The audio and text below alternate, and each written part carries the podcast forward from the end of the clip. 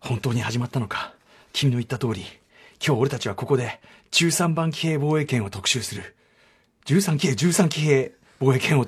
特集でいいんでね、えーずっと前から決まっていたことだったんだ。佐々木史郎元井佐々木十郎13番騎兵起動。行くよ、うなぽん。音声だけになっても、私たちは姉妹だよ。うなぽんです。うなえりさ、17番騎兵、起動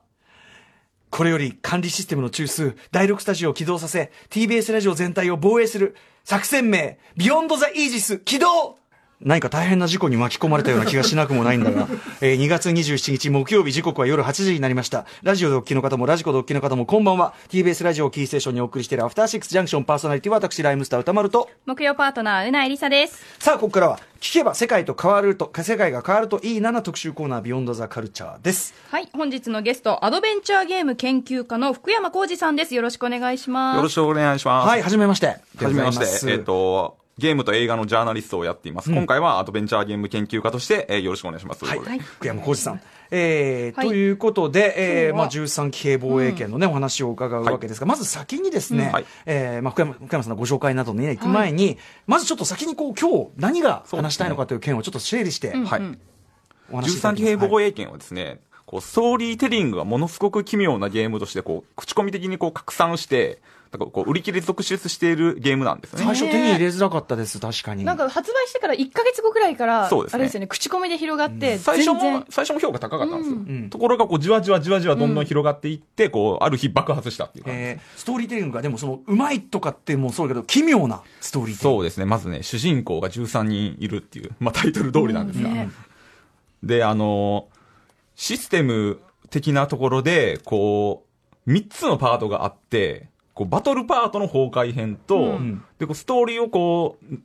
ああの、読み解いていく、まあ、追走編っていうのがあって、で、さらにそれを、こう、答え合わせみたいな形でできる、救命編っていうのがあると。うん。うん。で、さらに時代設定も5つあると。はい、もうめちゃくちゃ多い。めちゃくちゃ複雑ですよね。はい。はい。で、さらにそれが、こう、シャッフルされて描かれるっていうんで、時系列がどんどんどんどん前後したりとか。前後前後したりあととか、階層の階層があったりしま階すよね。層があったりとか、うんうん。省略があったりとか、うんまあ、あのーすごくね、あの、どうや、まず作、どう、作るのどうやったんだろうっていうのが結構ええ。気になるところなんですが、うんうん。まあ、作られているのは、あの、バニラウェアというところで、あの、よくまあ、職人気質とか言われている会あの開発会社なんですよ、ね。職員気質。はい。はい。大阪の会社なんですけど、はい。あの、か上谷ジョージさんっていう会社が代表をやられてて、はい。で、この方があの、シナリオとかゲームデザインもやられてるんですよね。うんだから、実質、まあ、上、上谷ジョージさんの、あの、作家性が色濃く出た会社っていう、まあ、認識で OK です。はいで、まあ、2D グラフィックとかに、あの、かなりこだわってて、まあ、最近だったら、なんか AI でね、こうマップ、とか、あの、実際の人間をスキャンして、あの、3D グラフィックとか作ったりするんだけど、もう手す、もう手作業で 2D グラフィックを。全部イラスト、絵ですもんやっているイラストねで。だからはい。あえてのちょっと紙芝居的な、それほど奥行きじゃがない感じの絵作りというか、あえて。なんかアニメーションなまあ、感じ。ずーっと昔からこだわってますこだわりますね。はいまあ、今回はですね、あの、アドベンチャーゲームが、あの、どういう歴史をたどればっていうのを理解したら、このなぜこんなに奇妙なストーリーテリングがあるのか、実現しているのかっていうところを、まあ、はい僕が、僕なりにちょっと解説してうんうん。紹介したいなと思いました。はい。、まさにそのあのそれこそ小説家の牧目学さんがあの別のあのこの後始まるゲーム番組にゲストに来ていただいた時に、この13期兵、えー貿易権に関してストーリーがこの複雑なこの構造人間が作ったものとは思えないっていうなるほどとこまでおっしゃってましたんでね なんか SF ネタとかてんこ盛りでいろんな語り口あるとは思うんですけど、うんはい今回はちょっとストーリーテリングにちょっとフォーカスを置いて語りたいっていう。わかりました。はい。ということで、えー本日ね、福山さんに語っていただく基本のね、スタンス分かったところで、はいでは早速行ってみましょう。お願いします。巷で噂の超ド級 SF ゲーム、13騎兵防衛権は、アドベンチャーゲームの一つの到達点だ特集はい。ということで、えっ、と、文章やグラフィックなどに込められた謎を解き、プレイヤーが話を進めていくコンピューターゲームのジャンル、アドベンチャーゲームというジャンルがあります。えーその歴史は古くてですね、えー1970年代の欧米にまで遡り、えー日本でもかなり発展したジャンルだと思う。えーそんな中、昨年末に発売された先ほどから言っております13騎兵防衛権、これが話題になっているということです。いわく SF ゲーム界の新たなマスターピース、いわくアドベンチャーゲームの到達点、ね、えーみたいなことを言われてます。ゲーム専門誌で激賞され、2019年オタク大賞にも輝いた本作は、どのようにして10年代の終わりに登場誕生したのか、えーその魅力を読み解くにはアドベンチャーゲームそのものの発展の歴史を捉えることが必要だということで解説していただきます、はい本日解説していただくのはストーリーゲームの歴史に詳しい研究者の福山浩二さんです、よろしくお願いします。よろしくお願いします。改めてじゃあ、はいえーはいゲームのご紹介しましょうか。うんうんえー13騎兵防衛権は2019年11月28日に発売されたプレイステーション4、えー PS ビータ用のドラマチックアドベンチャーゲームです。主な舞台は1985年の日本。突如出現した怪獣によって崩壊していく世界を救うため、13人の少年少女たちがそれぞれの視点、そして立場で大型ロボット兵器である騎兵に乗り込み、怪獣との戦いを繰り広げていきます。パートは大きく分けて3つに分けられています。まず主人公13人に何が起こったかを追体験するアドベンチャーパートとして追走編。そして彼らが挑む1985年の最終決戦にフォーカスしたシュミレーションパート崩壊編。さらにそれらの出来事を時系列順に再構成したアーカイブパートの救命編。プレイヤーはそれらのパートを自由に行き来し、彼らに何が起こったのかを主体的に読み解いていきます。その尋常ではないストーリーの密度と伏線の、えー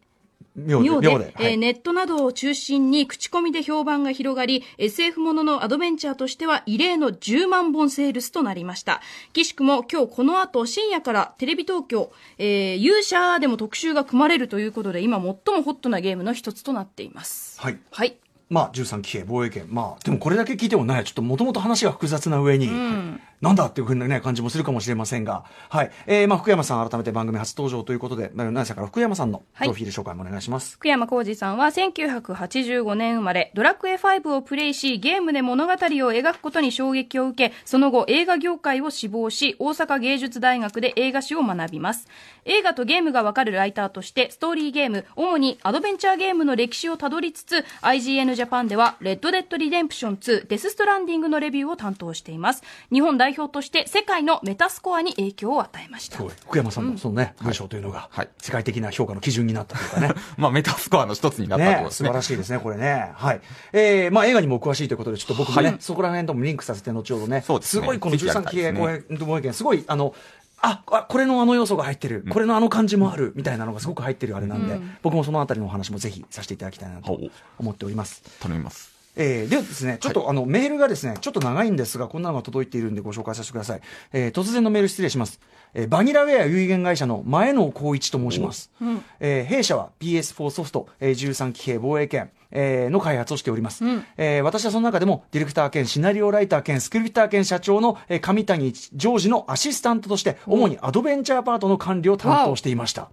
えーこの度13機兵防衛圏を本日のビヨンドザカルチャーコーナーにて取り上げてくださったと聞き、えーいても立ってもいられずメールをしたためましたというね。えーというのも私はタマフル時代からの番組リスナーでして、ありがとうございます。えーまさかこんな形で自分の仕事がアトロクと交わることがあるとは思ってもみなかったからですというね。はい。で、まあいろいろね、あの、僕の、あの、あれなんかも聞いていただいてるなんてことを書いていただいて。えーで、まあそんなファンですから、宇多丸さんが何かしらゲームの話題を出されるならば、いつかバニラウェアのゲームに言及してくれはしないかと、淡い夢を抱いておりましたが、えー歌丸さんは 2D のサイドスクロールゲームは苦手。アクション、アクションが苦手なだけね。別にあの、あの、今回みたいに、ああいう人物が横に行くとか、それだけは別にかん、あれですけど、はい。サイドスクロールゲームは苦手だとおっしゃられているし、今後も縁はなさそうだなと思っていました。えー、というね、同じくアトロクリスナーのプロジェクトマネージャーさんが13期兵のプロモーションを担当するアトラックス、えー広報部に向けて、アトロクでの特集を目指しましょうと、企画書を書いてくれたことがあって、えーその時も提案してくれたことには嬉しい反面、実現するわけないよと、諦めていたものですと。えーで、あの、今回のその告知を見て、えー喜び勇んでいただいたということですね。えーしかも特集の解説役に福山浩二さんを立てるとは、なんと嬉しい人選でしょうか。えー自分も一アドベンチャーゲームのファンとして個人的には今アドベンチャーを語らせたらこの人の右に出る方はいないというのが福山さんであり、そんな福山さんにアドベンチャーゲームとしての13期兵を語っていただけるなんて至極、えーえー強烈至極でありますと。はい。えーということで、あの大変喜んでいただいて、えっ、と、本日に20時間のビヨンドザカルチャーを楽しみにしております。13期兵をよろしくお願いしますということでございます。前野さんありがとうございますということで、重責が、はい。そうですね。はいね、ちょっとまあ私がすごくね、あのーいつも語ってるゲームは、その、かただね、そんなのはただの食わず嫌いで、ね、それこそ RPG 苦手とか言ってるのもね、龍が如くセブンで完全広告、えー、ともありますし、あと、横スクロールは単にあの、飛んだり跳ねたりのはいはい。アクションが苦手なんで、ね別に、難しかったりすると。うん、別に人物を右左にやるの、はいはい。そんな、ね、それぐらいだったら。うん、操作が難しいゲームじゃないよ、別に13期兵は。ね、問題は、紐はそこではないということですね。アドベンチャーゲームはまさにその操作が、あの、なんだろう、あの、むず、難しいゲームと、とか苦手な人にとってはかなりもう、そうですよね。で手出しやすいジャンル。あとちなみに僕、まあこれ後ほど出てくるかもしれませんけど、こういうこうテキストを読んでって、はい。複数のキャラクター、群像劇的に、で、それが伏線とかも含めて複雑に絡み合う、街というチューンソフトの、街超好きな。街やられてるんですか？はい。なので、ちょっとそれを連想したりしたんで、ほうほうほ。ううん。なので、僕の苦手ゲームを決めつけないでください。ね。はい。えー、といったあたりで一旦 CM です。本編ではアドベンチャーゲームの歴史と、えーその到達点、13騎兵防衛権の魅力を福山さんに伺います。After 66 Junction. 時刻は8時12分に今なったところです。なるところです。えー TBS ラジオアフターシックスジャンクションをお送りしたの、えーしているのは、ライムスター歌丸。今の時代では佐々木十郎。これちょっとすいません。あの、劇中のあれに合わせてのね、えーいろんなのが入っております。佐々木十郎と、そして妹がデータのみの存在、うなぽんになってしまった木曜パートナーのうないりさです。うなぎさんなんかもう声が暗くなってますからね。えーということで2部構成でお送りします。ゲーム13騎兵防衛権になぞらえ、前半の追走編、これもこれもゲームの内容にね、えーなぞらえてますが、前半の追走編では、アドベンチャーゲームがいかにしてストーリーを伝える装置として発展していったのか、後半の救命編では、その物語という形式の一つの到達点である13騎兵防衛権、この今回のお知らせ、あのね、えーメインであるゲームの凄みを改めて伺っていきます。はい早速前半行ってみましょう。アドベンチャーゲームの発展、ゲームはいかにして物語を手に入れたのか。はい。ということで、アドベンチャーゲーム、先ほどなんか、歴史は古いというようなことを。はい。はい。とは言っても、まあ70年代で、うん。まあゲームってそれこそ、あの、紀元前からあるわけですよね。そのスケールで考えると、アドベンチャーゲームはもう最先端のゲームと言える、あの、ゲームジャンルと言える、うんうん。と言えると思います。はい。で、あのーまあ、そもそもね、あの、僕が、その、アドベンチャーゲームを、あの、探求し始めたきっかけは、もともと映画史を学んでた時に、やっぱえ映画だと物語映画だと、まあ、DW グリフィスとかね、うん。リメール発明して、グリフィスが文法を確立したみたいな、そういうおさらいみたいなことをするんですよね。ね。で、漫画だったら手塚治虫先生みたいな。うんところが、あの、ゲームだと、そのいう歴史があんまりそのストーリーゲームに関しては共有されていないっていう問題意識がありまして、まあ、例えばポンとか、スペースインベーダーとか、はいはい。そういう歴史で、ん。やっぱデトロイト・ビカム・ヒューマンとか、レッド・デッド・リデンプションとか、なかなか、あの、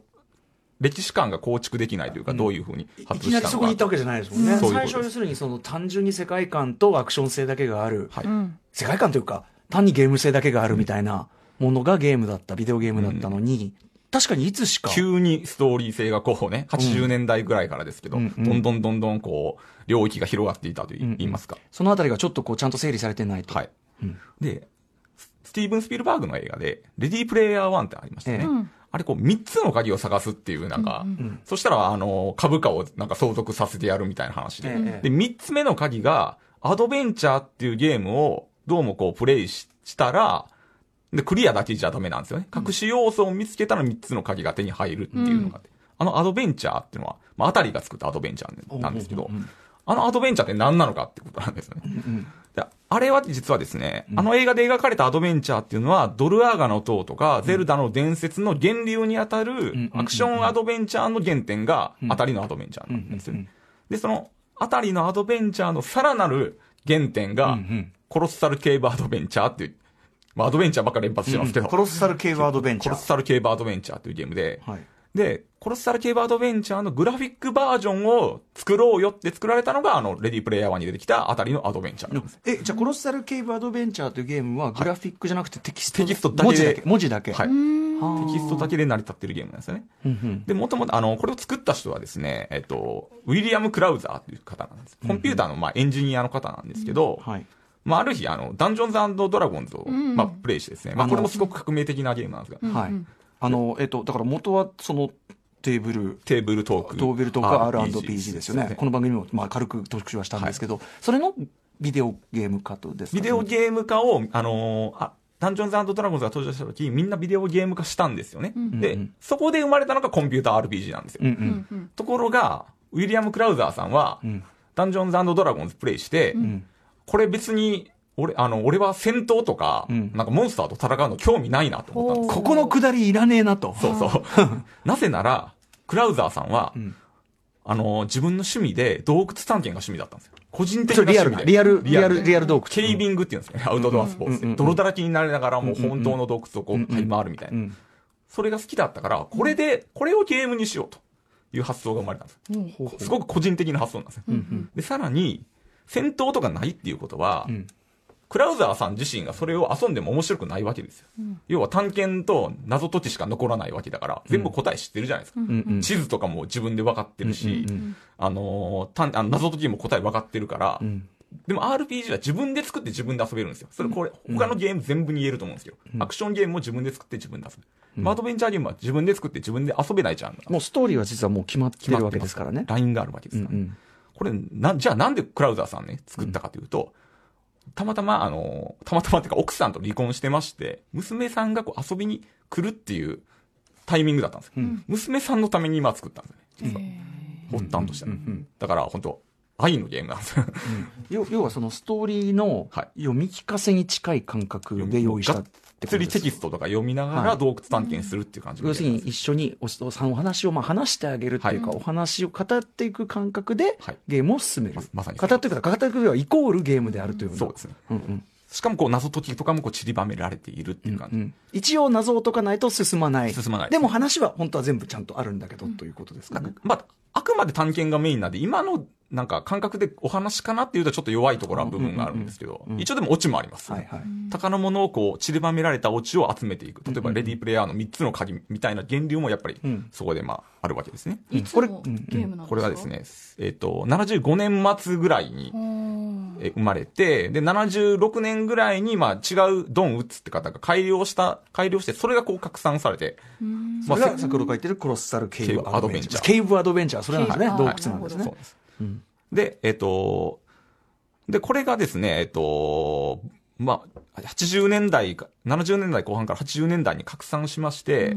まあ、ある人に、まあ、届くんですが、まあ、いっぱいいっぱいいっぱいいろんな人に届くんですが、まあ、80年代ちょっと絞って言えば、ロバータ・ウィリアムズと、堀井裕二さんというちょっと名前をちょっと、この二人の名前をちょっと挙げたいなと。堀井さんはね、皆さんご存知かもしれない。はい。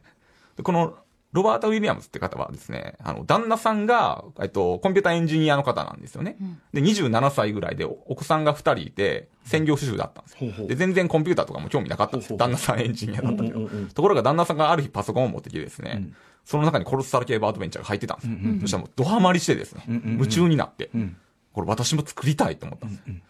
で、それで作ったのが、1980年に出たミステリーハウスっていうゲームミステリーハウス。で、これが、初めてグラフィックがついたアドベンチャーゲーム。なるほど。で、商業アドベンチャーゲームなんですよ。でグラフィックがついたことによって、雑誌で紹介しやすくなって、そこら辺もこう日本でこう雑誌で紹介されるきっかけみたいな。なるほど。確かにビジュアルね、日本で紹介するとね、何英英語が並んでるだけだってルールだけの説明になっちゃうのでね。なんなんでで、今ミステリーハウスやると、結構ね、あ、これバイオハザードの源流的なね、こう館を謎解いて、こう、秘密の通路が出てくるとか、すごくこう、バイオっぽい体験ができるゲームなんですよ。で、で、そっからもどんどんもうロバート・ウィリアムズさんは、アドベンチャーゲームバンバン作っていくんですけど、あの、普通の主婦だったんで人からですね。すごいね。作家に目覚めちゃうんですよ。うんうん。で、この方じあの、90年代末ぐらいまでずっとゲームクリエイター続けてて、欧米ではもう大変尊敬されているかあの人で、最近、最近でも、あの、ラストオブアスっていう、んあの、ゲームを作った、あのはいニール・ドラックマンさんっていう人が、あの、アカデミー功労賞みたいな感じ感じで、ゲームアワードに功労賞的にロバート・ウィリアムスさんを呼んで、こう、へトロフィーをやあげたって、そういうイベントがあったぐらい、もう本当に尊敬されてる。ただし日本では無名なんです。ねえ。はいミステリーハウスは有名なんですよね。で、この方が、あの、82年にですね、タイムゾーンっていうゲームを作りまして、うん。えっと、これがですね、フロッピーディスク6枚組で、うん。あの、超大作なんですよ。うんで、と解くのに1年ぐらいかかるとか、うんうんうんまあ、すぐ解かれちゃったんですけど、本人としてはもう1年がかりで解いてほしいぐらいの超大作で作ったん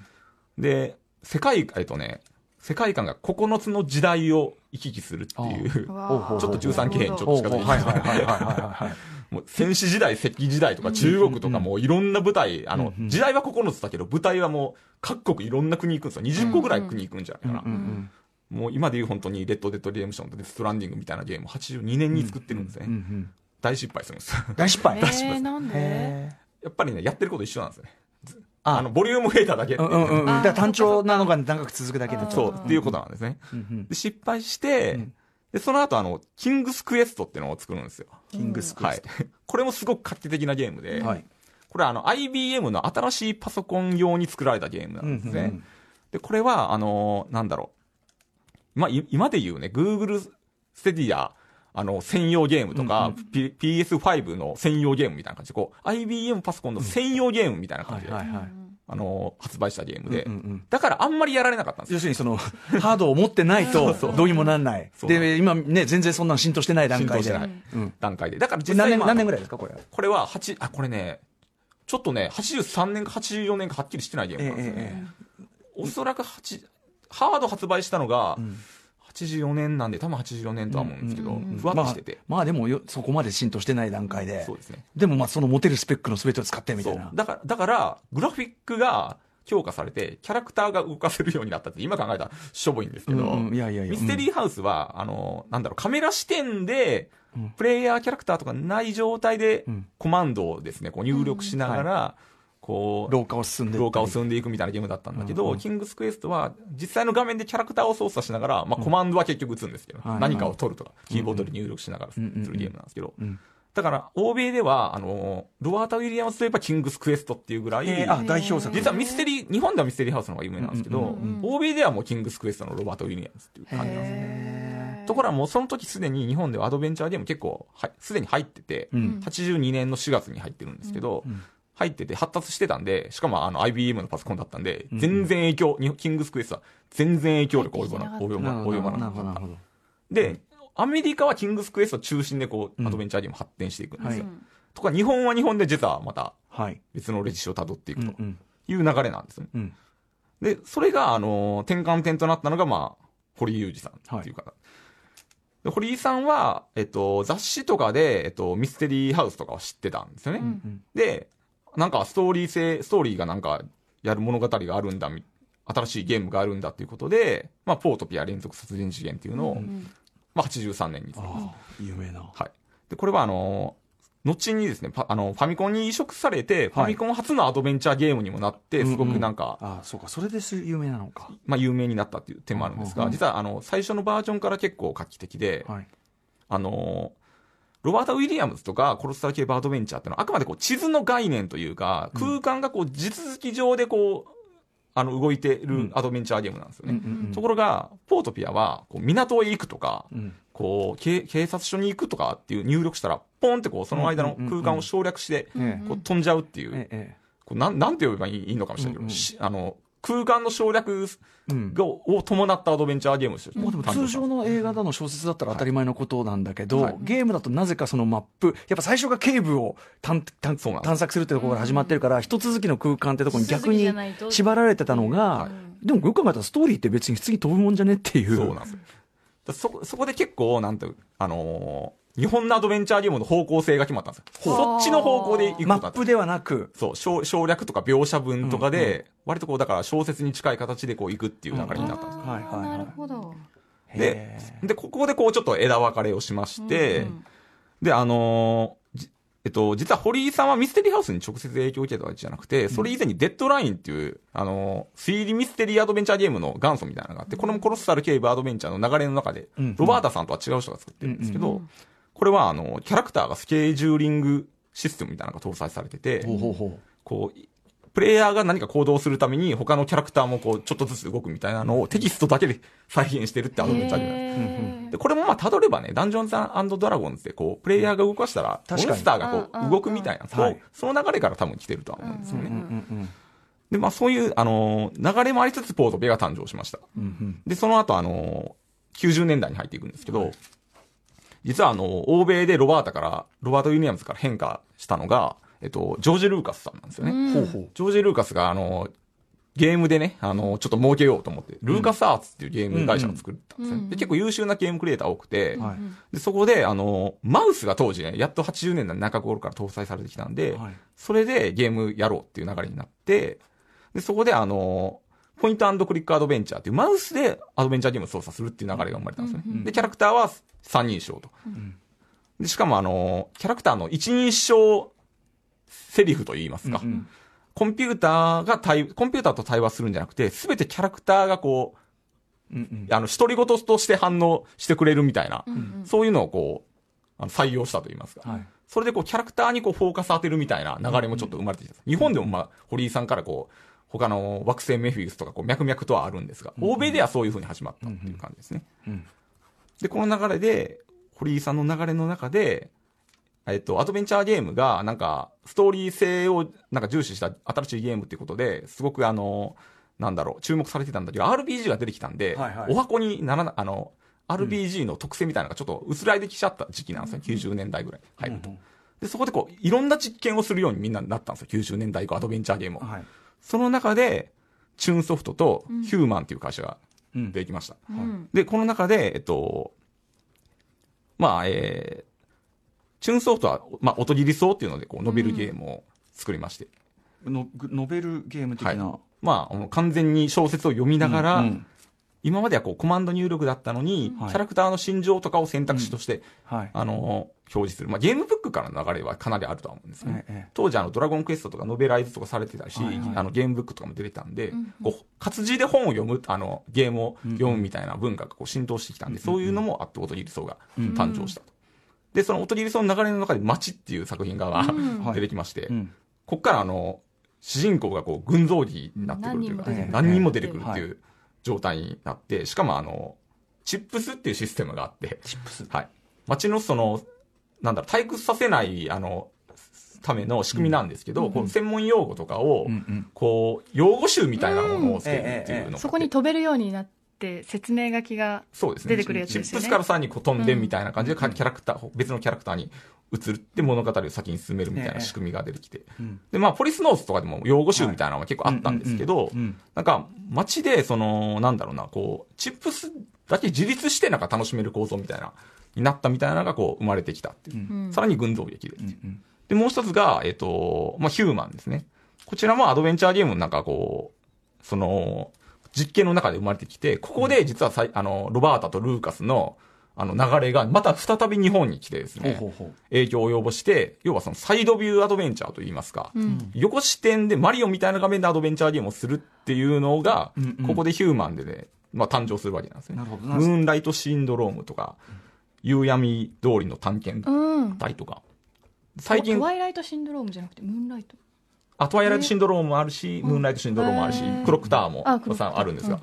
ていうな流れがあります。で、これ最近実はあのーちょっと流行りがあ、あのー傾向が生まれてて、変更っていう台湾の映画が実は大ヒット今、台湾で、変更。変更っていう映画が台湾で大ヒットしてるんですけど、うん。これ、あの、もともとゲームで、サイドビュー視点の台湾ホラーゲームなんですよね。うんうんうん。で、放射汚染とか、なんか、台湾ニューシネマとかのはい。影響を受けたホラーゲームで、ん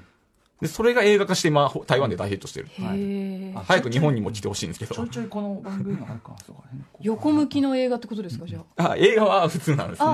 ゲームが横向きなんですよね。で、その辺はやっぱりあの、ムーンライトシンドロームとかトワイライトシンドロームの影響、影響を受けつつっていう感じですね。うんうん。だからあの、13騎兵を考えると、いなんか、うんなんだろうな、こう、省略っていう点では、堀裕二さんだし、えっと、横横スクロールっていう的点では、あの、ヒューマンだしっていう、なんか、なそういうのがこう描ける。二つに成長していった二つに成長ししていったのがこう、なんだろう、合流して、うん。はとこう、なんだろうな。まあ、足し算ですよね。うんうん足し算的な形で、こう、13系防衛権がこう生まれてきたのかな。それは、その、やっぱ作り手の皆さんも意識的に、その、アドベンチャーゲームの、その、用法の歴史の流れの、まあ、一つ集大成的なっていう意識はあって作ってる感じですかね。90年代はかなり色濃くありそうです、あ、この今回の13期に関しては。はい。まあ、バニラウェアさんはもともと、こう、サイドビュー視点のアクションゲームを作ってたんで、うんまあ、その流れの中で、まあ、サイドビュー視点ってのは取り入れたと思うんですけど、うんこだわってね、作ってるっておっしゃってましたもんね。で、その中でも、でも、その中で当然ヒューマンさんさんの流れっていうのは当然こう、念頭にはもうあったと思います。夕闇通りは確か言及されてたと思いますね。なるほど。という感じで、えっ、と、まあ、そう、そういう歴史の流れがあっての今回の13期へというようなことですかね。はい。はい。踏まえとくべき点としては。そう、そうですね。えっと、え、時間は大丈夫あ全然はい はい。えっと、まあ、なんか面白い話で言えば、うんあの、実はジョージ・ルーカスさんはですね、あの、ルーカスアーツ作ってですね、あの、いろいろ、あの、ポイントクリックアドベンチャーとか、こう、アドベンチャーゲームを刷新していくんですけど、その中でなんかインディーン・ジョーンズ、アトランティスの秘宝っていうのがあって、はい。これあの、もともと、インディーン・ジョーンズ最後の聖戦の、うん。クリス・コロンバス版の脚本があったんですよね。元、あの、映画版化されて、されなかった。されなかったバージョンがあって、はいはい。でそれをこうゲーム化しようみたいなのがあって、なんか、ハル・バーウッドさんっていう、あの、俗激突カージャックの脚本家の人が、こう、描き、ゲームで描き直して、えこう、ゲーム化したのが、えっ、と、アトランティスの秘宝とか、ーはい。あと、まあ、えーまあ、要はその、え、欧米はすごく映画の流れっていうのが、こう、色濃くあって、ん。で、えっと、日本は日本で80年代のアドベンチャー、すごくえ映画的なものを追求してたんだけど、プレイ、あの、キャラクターが、プレイヤーキャラクターが表示されない中での、一人称視点に、においての、なんかアドベンチャーゲームの表現みたいなものを追求してたんですよ。日本は。日本は。うんところが、欧米は、三人称視点でうん映画的なアドベンチャーゲームをこう探求していったっていう、ほうほうまあ、そういう主観がこう描けるのかなって感じですうんその違いはななんでこんな出たんですかね？こんあそれはまさにあのロバート・ウィリアムスさんのうん。流れがこう日本にまあ来なかったっていうのが結構大きいと思いますね。やっぱりその最初のパイオニアの動きにがある大大きかったってことなのかな、違いが。にまあ、日本は日本で、その、独自、あの、本当に欧米にないものを80年代にすごく築けて、で、90年代の実験の最中に、あのーまあ、音り、あのチューンソフトとかの音り理想とかノベルゲームとかも誕生できたし、まあ、ゲームの面白いところは、その、例えば映画だと DW グリフィスみたいなもので映画の文法はある程度まあ完成するんですけど、うん。ゲームはそのゲームシステムごとにこう、文法がこう再発明されていくと言いますか。うん。だからといって文法がないわけじゃなくて、それの、なんだろう、広めた、なんか骨格を作った人はもう必ず存在してるんですね。うん。でそれがまあ、ロバート・ウィリアムスであり、堀井さん。であり、うん。まあ、ルーカス・アーツの人たちでもあるっていう。うん。うん。で、で、90年代になると、シュンソフトであり、まあ、ヒューマンであると。ただ、ヒューマンの流れはちょっと途絶えてしまうんですよね。うんたただ、最近変更とか、まあ、13系貿易圏とかで、まあ、復活してきた。まあ、そういう感じですね。うんうん。はい。今のアドベンチャーゲームって、例えばデトロイト・ビカム・ヒューマンが、まあ、最先端というか、なるほど。まあいろいろあるじゃないですか。それこそ最近だとマン・オブ・メダンとか、ストレあのちょっとそう。だからライフイズストレンジとか。自分がやってるゲームがそのアドベンチャーゲームと呼ばれるものなんかどうかすらよく分かってないでやってるから。うん。えっとですね、えー、デトロイト・ビカム・ヒューマンの流れを説明しますと、3D アクションアドベンチャーみたいなものが90年代に生まれたんですよね。それはあの、アローン・イン・ザ・ダークっていうのが始まりな、インフォグラムスっていうところが作ったんですけど、このインフォグラムスももともと80年代とかにもうアドベンチャーゲームバリバリ作ってた会社なんですよね。で、そのインフォグラムスがまずアローン・イン・ザ・ダークを作り、で要はバイオハザードの原型的な、ね、作品なんです。これはアドベンチャーっていうよりもアクションアドベンチャーですね、どちらかというと。で、えーそこからまあバイオハザードとか、メタルギアソリッドもちょっと違うんだけど、まあまあ含めていいと思います。あのな、アローンインザダークからの流れが。メタルギアもねすごいテキスト読むっちゃテキスト読むゲームですもんね実は。まあ、す小島監督スナッチャーとか、ねうん。うん。あの、アドベンチャーゲーム出身と言えるとは思うんで、はい。ポリスノーツもはい。まあ、ファイナルファンタジーの坂口博信さんとかもアドベンチャーゲーム作ってたし、ドラゴンクエストの堀井さんもアドベンチャーゲーム作ってたし、はいっていう意味では本当に、なんか元アドベンチャーゲーム作ってたっていう人たちがこう、うん。羽ばたいていってるというか。昔はだからそのゲームのそのハードとかのスペックというか、はい。それ的にそんなにぐりぐり動かせなかったから、そこで物語性とかいろい。ろ表現する、まああのある種の制限があったからアドベンチャー盛んだったところもあるんですか、あ、それはパソコンゲームではそう言えるとは思いますね、当然。うんアクションゲームはやっぱりアーケードの文脈なので、あまあ、特にあの日本の場合は、そのポリスノーツとか、いや、ポリスノーツじゃないわ、ポートピア連続殺人事件とか、あれは本当なんだろう、低予算で作れるし、だってマップ作らなくていいわけですよね。うんうんポンって省略できるんで、すごくあの安上がりな方法を堀裕二さんはすごく、まあ、発明したなっていう感じですね。で、チューンソフトもさらにノベルゲームっていう感じでは、あの、かなり低予算で作れるものを、まあ、テキストさえ打てば作れるっていう。うんあの、はじ、音切りそうとかほとんど最初はグラフィックがなかったんで、うんうん。まあ、そういう流れもあると思います。でも基本的にはやっぱりそのストーリーを文章セリフなりのはいはい。何らかの言葉を読んでいく追っていくっていうのがアドベンチャーゲームっていう認識でいいんですかね？ちょっとおあ、それ、あ、それは間違いないんですけど、そこから、他の R- RPG にしろ、アクションアドベンチャーにしろ、ストーリー語れるんだぜっていう価値観を、うんなんだろうな、生み出して、そこからこう、アドベンチャーゲームから波及していったっていうか、RPG とかにストーリー性が濃くなったうん。り、アクション性のあの他のものにストーリーが濃くなっていったのも、アドベンチャーゲームが可能性を示したから可能性を示した。というん。あの気になるのが、はい。そのデトロイトとか自由に動き回れて、やっぱりアドベンチャーゲームの最先端行ったと思うんですけど、はいはいあえて13騎兵がこう横を選んだというか、はい。そこのその味わいっていうのははい、どういうとこにあるのかなそれはまあ、バニラウェアさんのこう、ずっとこう、2D の、あの、グラフィックで作ってたっていう中で、まあ、勝負したっていうのは、まあ、大前提としてはあるとは思うんですけど、うんただ13系防衛権は、その、なんだろうな、ヒューマンが、あの、トワイライトシンド、トワイライトシンドロームこう、なんだろうな、空間が結構ガーッとこう地続きなんですけれど、そうですね。横にどんどん、続いていく13系防衛権はもう時系列とかシャッフルしてるし、あのーし空間とかもポンってこう省略するし、もうガンガンその、なんだろうな、そういう意味ではこう、すごく日本的なものを、ものすごく取り入れてて、逆に、デトロイト・ビカム・ヒューマンっていうのは、本当最近の流れで、今まで欧米のアドベンチャーゲームはあんまり空間とか時間の省略みたいなものがちょっと無頓着だったんですね。ルーカス・アーツも、インディ・ジョーンズとかも冒険者だし、ずっと冒険者にひあの、をこう、引き継いでるというか、ずっとこう、地続きの中でこう、ドラマが展開するみたいな感じだったんだけど、ちょっとまあ、それだとメリハリないよねっていう形なんですね。ところが、あの、デトロイトを作ったあの、デビッド・ケイジさんが、それをあの、2005年だったかな、ファーレンハイトっていう作品で、そういう、ああの形式をやっと、やっと、なんだろうに、ちょっと嫌な言い方すると、やっと日本に追いついたというか、空間とか時間とか省略する手法をやっとそこで見せれたっていう。で、ヘビーレそれはヘビーレインで、えっ、と、普及したんですね。で、その後、ライフイズストレンジとか、あの、ウォーキングデッドの原版があるんですよ。それにまあ、スタイルが作られていったっていうか、形ですね。どっちしろだからそのそっかなんかいろいろ流れがあってきてるもんなんですねっていうのが。だから、うん、だからゲームで物語語れるんだっていうのが本当にもうずーっともう、あの、すごろくとかありましたよ、もちろん。うん。あったんだけど、それをちゃんとこうテキストをこう読み解いて謎解きして、こうキャラクターとか心情描写するみたいなものも、本当こうなんだろう、結構段階的というか、ちょっと目的論的にはなってはまますけど、あの、なっていったっていう感じですかね。はい。で、一方でですね、その、僕がすごく思うのは、その、例えばですね、あの、まあ、ちょっと映画の話戻っちゃうんですけど、DW グリフィスも国民の創生で、例えば場面転換とか、うんうん。クローズアップとかで、こう、キャラクターの心情を描くようになった。で、その後、イントレランス描いた。うん。あの時代うん。やったっていうのは結構じ僕重要な要素だなと思って。て、イントレランスって、た5つでしたっけ？なんか、うんあのパートが分かれてて時代ごとに分かれて。はい。もう時代、いろんな時代ごとに分かれてて、5つぐらいの時代に分かれて、それをなんかこう交互に描くみたいな、ええ。と映画なんですね、で、それって実はもっともっとあのストーリーテリングって可能性があったはずなんだけど、映画はそっちに僕行かなかったかなと思うんですよね。えこれは具体的にはその。で、最近それを、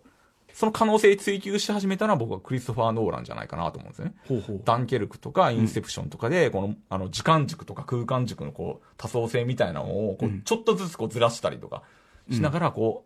う、あの、鑑賞者の中でこう、ストーリーテリングを組み立てていくと言いますか。あそういうものが、あのーゲームはそういう要素をもともと持っていた。つまり、レディープレイヤー1だったら3つの鍵を集める。うんうん3つの鍵っていうのが、要は、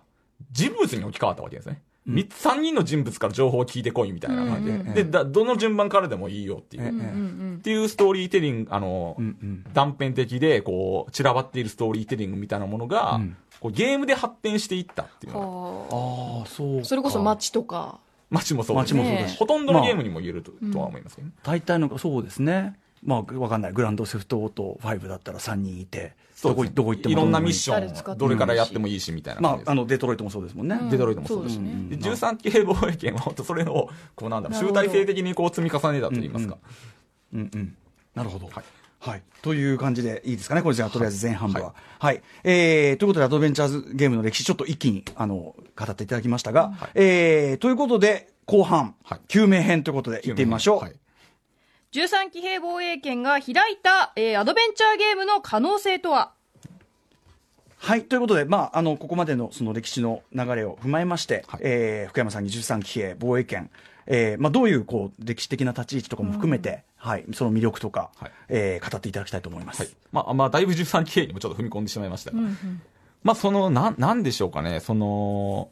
要は、コロッサルケーブアドベンチャーも、この、娘さんを信じて、こう、最初はウィリアム・クラウザーさんも作ったと思うんですよね。だって全く新しいゲームでしたから。うん娘さんをしんし信じていたからこそ、あのーで、しかも、あの、コロッサルケーブアドベンチャーってこう、地図をね、書いたりとか、こう、メモをしながらじゃないとほ、ほとんど解けないようなゲームになってるんですよ。で、13系防衛権も、なんか、ほと、あの、ものすごくもう、とにかく難解なゲームなんですよね。もう、もともとなんか救命編っていうのは、あの、先ほどメールを、あの、いただいた前野さんが実は後から、うん。ちょっとこれ救命編ないとうん。辛いよっていうことで、の後から今までどんなことがあったかをはい。一応その並べてはい。整理するような、ままあ、全体の時系列あと人物別マップっていうの、はい。全体を俯瞰してくれるようなやつですよね？そうですね。うん。なんか、上谷さんはもう、あの、そういうのは全然考えてなかったあかどうかわかんないですけど、一応でもまあ、救命編は想定していなくて、ものすごくこう、じあの、キャラクターを何選ぶのかとか、えっと、しかもその、時系列の順番とか、空間の省略とか、どの順番に行くのかとか、実は、あの、本当にもうプレイヤーの中で組み立ててよみたいな、るほど。そこを楽しんでよ超な、あの、超難易度だったのが、うんまあ、救命編でちょっと柔らかくなったっていうのは結構あると思うんですね。うんうんで、このやっぱり救命編編で柔らかくなったっていうのもやっぱり、うん街とか、えっと、街のチップスとか、あと、ヒューマンの系譜でちょっと先ほど言い忘れたんですけど、その後シルバー事件っていう作品がありまして、これ須田剛一さんが作った、あのああトワイライトシンドロームとかムーンライトシンドロームを作られた方なんですけど、須田さんシルバー事件も実はちょっとあの面白い構造になってて、最初の、えっと、メインパートは、もうすごくもう、なんだろう、話が難解極まりない。まあ、結構黒沢清監督のキュアとかに例えられる話、サイコスリラーなんですけど、とにかく難解なんですよ。で、その後に、違うシナリオライターさんに、あの、これちょっと解き明かしといて、みたいな感じで、ん。あの、テキストベースで、なんかこうレ、レポートみたいなものを、こう、書かせるっていう構造になってるんですよ。うんで後からすごくそのレポートがよくできてたから、グラフィックをつけたっていうね、話があるんだけどうんうんうんうん、まあ、前野さんとか結構シルバー事件とか好きでええ、念頭にあったかはわかりませんけど、ええなんかそういうなんか、あの、救命編、救命編っていうのが結構ミソだと思うんですよね。うん。もう、あの、プレイヤーの中で、こう、組み立てるヒントになるものが、まあ、そこでまあ、あの、ちゃんとあのフォロー、フォローする要素としてあるっていうか、うんうん街でもなんかそのクリアしたところだからあの救命編に近いですけど全体の時系列とそれぞれのキャラクターの表みたいのがあってなるほどなるほど。スケジュール表っていうのかな。タイムスケジュール表みたいなのがあって、チャート式になってますよね。はい、それを見るとまああここがこれかここがこれかみたいな。うんうんで自分が何今何ができてないかみたいなのが、まあ、見えてどこが分かってないのかが分かるっていうか、そうです。あまあ、あのタイムチャート式はどこから生まれたんだろうな。まあ、あのー最初に生まれたのはこの世の果てで恋を歌う少女を言うのっていうのが96年にあって、それが、えっと、後からなんだろう、本家の方が取り入れたみたいな形で生まれたとは思うんですけど、うんだ、だから、あのー、13系防衛権も、その、難解とはいえ、救、あの、き救命編、救命編があると。で、救命編があるとはいえ難解じゃないですか。うんという意味、意味では、あの、ずーっとこうなんだろうな、堀井さんとかもそうなんですけど、プレイヤーにこう親切にするっていう流れがずっとゲームの中であって、そうじゃなくて、もっとこう、むずあの、アドベンチャーゲームも難しくていいよね。もうめ、本当にこうデジタルの時代だけど、ん。アナログ的に目を取りながらじゃないと、理解できない、要は本当に殺され警部ぐらいのね、ん。昔のなんか先祖返り的な部分もやっぱり13系持ってるなって感じがするんですよ。へで、最近実はちょっと出てて、ーうん。あのー、リターン・オブ・ザ・オブ・ラディンっていう作品とかがあったりとか、あと、ハーストーリーっていうさあのアドベンチャーゲームもあったりとか、はい。これももうほぼメモしながらじゃないと、ストーリーがで理解できないアドベンチャーゲームが、やっぱ海外にもややっぱちょこちょこ出てて、はい。日本であんま出てなかったんですよ、うんうん。そこにこうちょっと 13K 来たなっていう感じが、うんうん。ちょっと僕の中では感じましたね。やっぱりねあのアドベンチャーゲームってとかくその先ほどから言ってるように、まあ、基本的にはそのストーリーあるストーリーを、はい。まあ、読んでいくわけじゃないですか、だったら小説読めばいいじゃねえかってことになりかねないけど、うんうん。それってやっぱしだからそのゲームだからできる先ほどからおっしゃってる複数の時系列とか複数の見方が並行してあるものをプレイヤー側が中でこう組み立てるっていうのがもしそのアドベンチャーゲームとの特有性だとしたら、やっぱそこにある程度このなんていうのかな再構築するって要素がないとただ一本道のストーリーを進むだけにな下手するとなりがちじゃないですか。自分でやっててもこれ俺なんか文章読んでた方が早くねえかなって 思うようなゲームにも下手だとなりかねないけどそこをある意味こうゲームなでしかできないことっていうか、まあ、ゲーうん例えば映画でも羅生門とかあるじゃないですか。うんうん、あと、去年マリエンバーズとか、ええあと、えー、グランドホテル形式とかもそうですよね。うんうん。だえ本当は僕映画でもね、その道あったんじゃないかなとは思うんですよ。えまあその複数の視点が同時進行していく、まあ、それこそジョージ・ルーカスすごいそういうの好きですけど、はい。あのまあ型文法としてなくは全然ないかなって気もしますけどはい。でそういうのはなんかゲ、あのーあの、クリストファー・ノーランはでも、あの、そういうなんか、なんだろう、クリストファー・ノーランゲーム的って言ったら怒られるかもしれないけど、でもダンケルクはね、その本来違うその時間進行のものを、そうですね。あの並行して語ることで、実はものすごい嘘ついてるっていうか、うん。そのそこがすごく独特だから、確かにその時間経過ってことに関して、あと時間テーマ多いかもしれないですもんね、彼ね。時間？時間がテーマ、インあインターステラーとかの何でもいいんですけど、あーそうかそうかそうか。その並行して違う時間が流れてるところがすごく多いですよね。で、あのーなんだろうな、クリストファー・ノーランとはいえ、なんかこう、スペクタクルで見やすいじゃないですか。まあ、絵で見せてくれる。そうなんですね。で、13騎兵防衛権もなんかそういうとこ、実はその、実、難解なんだけど、実はキャッチーさみたいなところも成り立たせてる部分もあると思ってて、例えば、ワンエピソード10分程度ぐらいで終わるんですよね。これある意味ね、あの、上谷さんは意識されてななかったかもしれないけど、割とこう、最昨今のスマートフォンゲームにもちょっと似てるというか、こう電車通勤中にこう遊べるじ時間で、こう、ストーリー楽しむみたいな部分にちょっと、応答してるというそういうかターン。あのひ同じキャラクターの話全然そのまま続けられるのに、to be continued となってあこの人まだ続けられるのかよみたいな。だからそこは一区切りですよってやっぱりしてくれてるんですね。そうしてくれてて、しかもバトルパートもこう、バトルパートだけで楽しんでねみたいな構造にもななってますし、そこもなんかちょっとスマートフォンっぽい部分もあると。しかもあの SF ネタがもうてんこ盛りだし、うんで、かつあの、グラ、あの、キャラクターデザイン自体はこう少女漫画みたいなのも意識されてたみたいで、男の子がやったら少女漫画っぽいと要素が、あの、新鮮に受けるし、うんうん。女の子がやったら濃い SF オタクネタがなんか新鮮に受けるしとか、こう男女兼用的な要素もあるのかなとは思います。なるほどなるほどそういうそういう配慮もされてる。配慮もされてる。うんうんうん。最近、あの、実は少女漫画的なアドベンチャーゲームってのもちょっと来てて、まあもちろん乙女ゲームってのはあるんですけど、あの、VR ゲームで、あの、デラシネっていうのが、うん。あの、ソニーさんが出してる、えあの、ゲームなんですけど、これあの、ブラッドボーンとか、あの、えー、ダークソウルとか作ってる宮崎秀隆さんっていうその、もう世界的な今ゲームクリエイターなので、その方がアドベンチャーゲームをなぜかね、あの、一本だけ作られて、それがこう、デラシネっていう作品なんですけど、え VR で VR で、すごく結構ちょっと敷居が高い作品なんですが、い。すごく少女漫画チックなんですよね。ななんかそういうのもなんかこう少女漫画的なものがアドベンチャーゲームにもなんか流れ来てるのかなって。あとザ・ミッシングとかね、もある、あるんですけど、ちょアクションそっちはアクションアドベンチャーなんですけど、うんうん。なんかそういうのも来てるのかなっていう感じがします。うんうん。なるほど。あとなんかそのあの戦うとこあるじゃないですか、はい。あそこと崩壊編の方崩壊編。ああ、なるほど。あれの表現と、はい。俺まだ途中なんでね、これちょっとネタバレとかになっちゃうのかな、その、あれとね、そのなんでこれが、あの、戦うとこはこの表現なのかなっていうのが、すごくこう。シミュレーションゲーム系そうそうそう。のね。まあ、マンパワー的な問題も当然あるとは思うんですけど、ええやっぱりあの、ガンパレードマーチっていうのが、あの、2000年にありまして、まあ、アドベンチャーゲームで、こう、スケジューリング的なシステムがこう、あって、まあ、シェンム的なね、あの、NPC がこう、時系列に沿って動いてるみたいなシステムがあって、しかもあの、感情とかも、全部システム的にこう、処理しているというか、誰、誰が誰々を見ている視線みたいなものと、で視線に対するリアクションによって好感度が変化していくみたいな。はい。すごいなんかシステマチックにアドベンチャーゲームはい作ったのが、はいガンパレードマーチっていうものがありまして。まあそれがなんか、戦闘が結構簡易的な感じで処理されてて、うん。要はその、マップは簡易的なんだけど、そこにカットシーン的に、あの 3D でそのなんだろうな、あの、インサートする、映像をインサートすることによってちょっとゴージャスな感情を演出してるみた確かにぶいなところを、部分部分確かに入りますもんね。13騎兵はちょっと参考にされてるみたいです。なるほど。そうかそうか。だからこれもやっぱりあのシミュレーションゲームにアドベンチャーゲーム的な文法がこうやっぱり90年代以降どんどん入っていって、まあ、ファイアーエンブレムとかもそうだし桜大戦とかもそうだと思うんですけど、うんそうそういうまあやっぱり流れがあるのかなとはうんうん思います。うんじゃあ、その、やっぱりアドベンチャーゲームのみならずというか、その、いろんな、いろんな要素が入ってる、そうですね。13平たく言えば。うん、ってことですかね。まあまあそうですね。強調しときたいなアドベンチャーゲームがいろもう本当いろんななんか RPG が先かみたいな、あの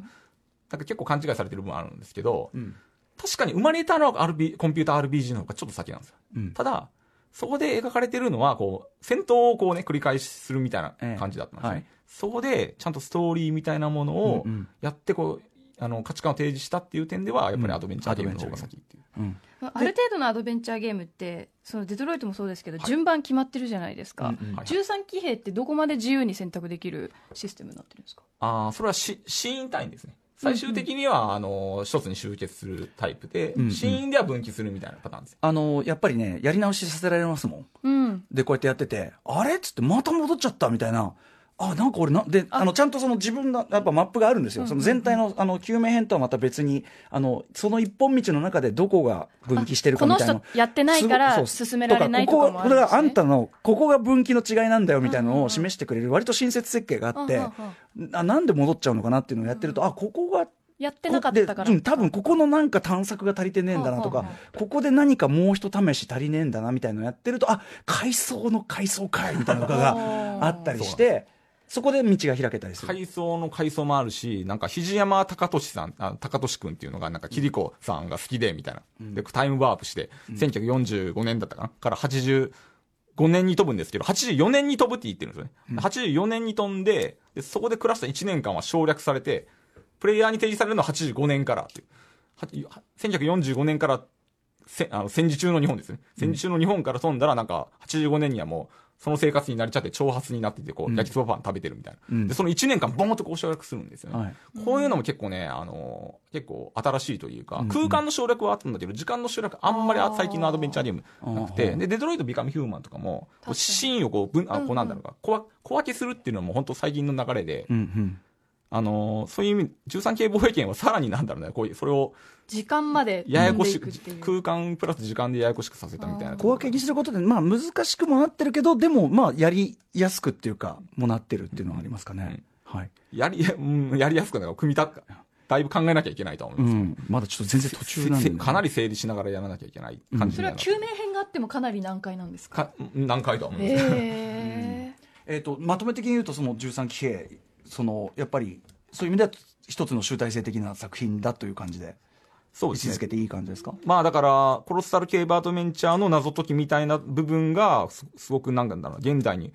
復刻しししていき、かつ、なんだろう、クリストファー・ノーランとも通底するような、こう、もう、ものすごいもう、バラバラになった ストーリーテリングをもうそっちで考えてみたいな、すもうすごくす、すみたいなところもまあ含まれているっていうー。感じでしょうかね。はい。といったあたりで、えーちょっとねお時間来てしまいました。はい。ということで、えー、と最後に福山さんからお知らせ事などありますか？お知らせ後ですが、はい。実はあの日本未来学会というところで、あのデストランディングと、あのーなんかすすごくあのゲームの起源とか物語の起源的な文明論的な感じから喋るっていうことがああ実は3月1日ぐらいにあったんですけど、コロナウイルスで亡くなっちゃいました。だ